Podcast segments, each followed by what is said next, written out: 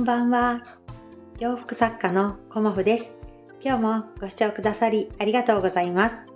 コモフのおしゃべりブログでは40代以上の女性の方に向けてお洋服の楽しみ方と私の挑戦についてお話しさせていただいております。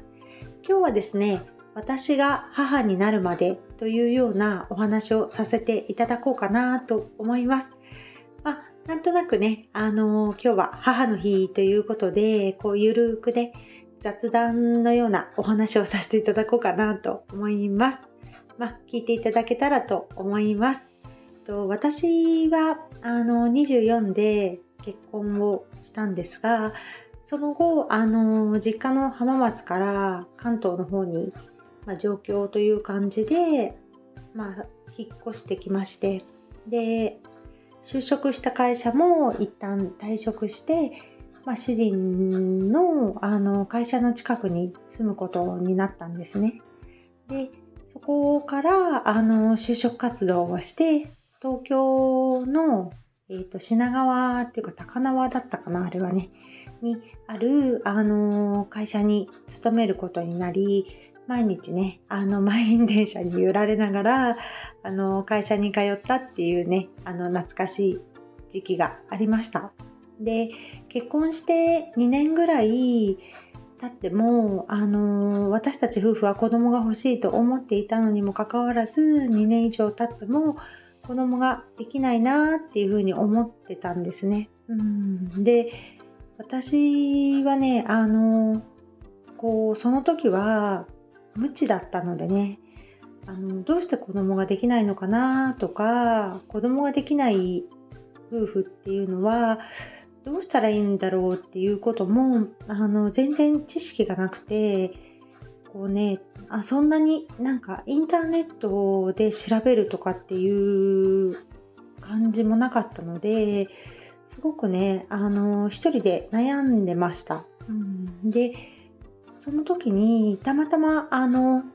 上司の先輩が一緒にねあのお仕事をしてくださっていたんだけれども先輩にちょっとね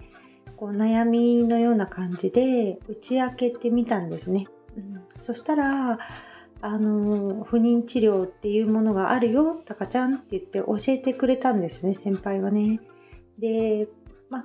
その時の先輩もあのちょうど一回り上の先輩だったんだけれどもこう私も不妊治療をしているからあのタカちゃんもねあの不妊治療に行ってみたらどうかなっていうことをあの私に勧めてくれました。であのその時にあの本をねあのこの本はねすごくよくいろんなことが書いてあるからこの本もね一度読んでみるといいよっていうふうに言ってこう先輩がねあの勧めてくれた本を読んでいたらあのたまたま私が住んでいるところの隣の駅のところにねあの不妊治療の、まあ、メイと呼ばれるような先生の病院がありました。うん、でそこに行ってみたらっていうような感じであの先輩がねあの力になってくれてこの先生はねすごく有名な先生で県外からもいろんな患者さんが来ているっていう風に聞いてるから、まあ、たかちゃんもねあの行ってみたらっていうことであの私はね思い切ってそこの病院に行ってみました、うん、そしたらねもう入った瞬間にもう何十人もお待ちの方がいらっしゃってこう私があの受付してもう座る席がないぐらいあの病院がもう女性の方でねいっぱいだったんですね。でその時にあの私のね知らなかった世界というかあのいろんなまあその時妊娠されて通ってる方もいらっしゃいましたけどこう不妊でね悩んでいる方が私以外にもこんなにもたくさんいらっしゃるんだっていうことをあの感じてね。うんなんかこう一人で悩んでないでこう一歩を踏み出してその病院に行ってみてよかったなっていうふうにあのその時は思いました。うん、でまずあのまあ基本的なことから私も何もできてなかったので基礎体温をねつけてでタイミング保護してとかっていうようないろんなあの不妊治療をこう順番にこう進めていくんだけれどもなんとなく先生のペースがすごく速いような気がして次から次へとこれやりましょうこれやりましょうこれやりましょうっていうことにちょっとあの疲れ果てた時でもあったんですが、まあ、半年ぐらいしてああもうなんかこの病院に通うのもちょっと精神的にっていうふうに思った時に私はねありがたいことにあの今の娘を授かったのでそこからねあの不妊治療を進めることはなかったんですが授かった後もこう出血をしたりしてねあの切迫早産のような感じにあのなりかけた時とかまあいろいろねあの2週間絶対安静でこう寝たっきりというかね動いちゃいけませんよっていう時期もありましたしまああの母になってからもねあのもう娘が生後5日ぐらいで心臓病だっていうことが分かって、まあ、NICU に、まあ、しばらく入ったとかね、まあ、そういうことがあのありましたけど こうやってね、あの今こう元気に子どもたちが過ごしてくれていてね。今日はあの母の日だっていうことで娘がね、あのタルティンって読むのかな、うん、あのクッキーのあのすごくねタルトみたいなクッキーとブーケみたいなクッキーがあるんだけどそれがねすごくあの可愛くて私はね前からねこれ食べてみたいなーなんて言ってボソーっと言ってたら娘がねあの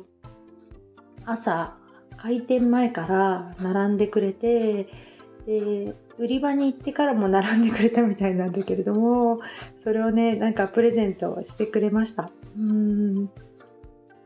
なんか、うん、いろんな経験ね、あのー、してきて、こう、やっと授かった命だったので、私はね、あの、もうとにかく健康でいてくれたらいいなっていうふうに思って育ててきました。うん、で、私の母はっていうと、あのまあ、皆さんね、私の配信を聞かれているから、私がどういうタイプかっていうのはわかると思うんだけれども、私は何でも自分で決めて行動してきたので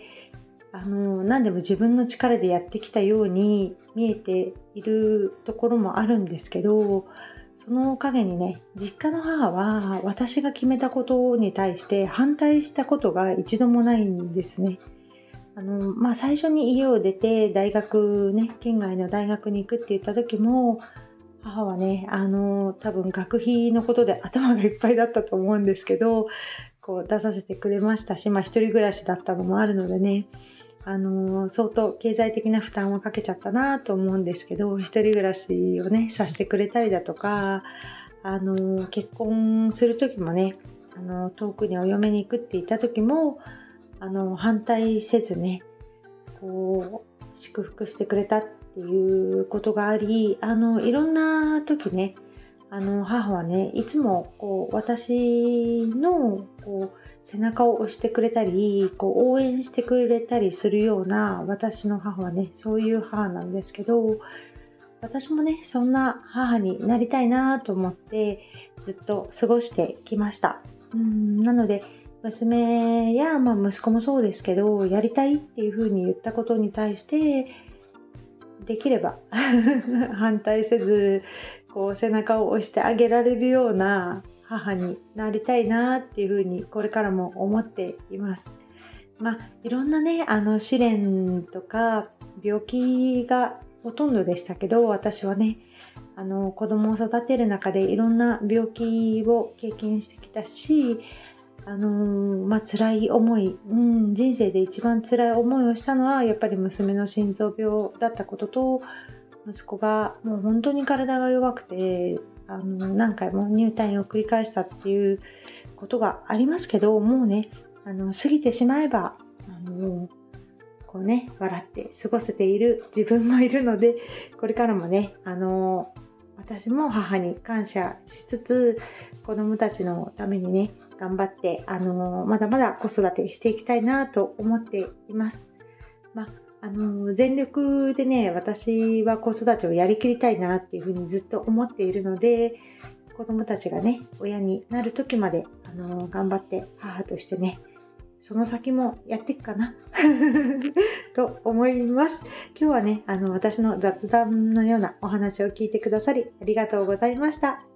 洋服作家、小森屋隆子でした。ありがとうございました。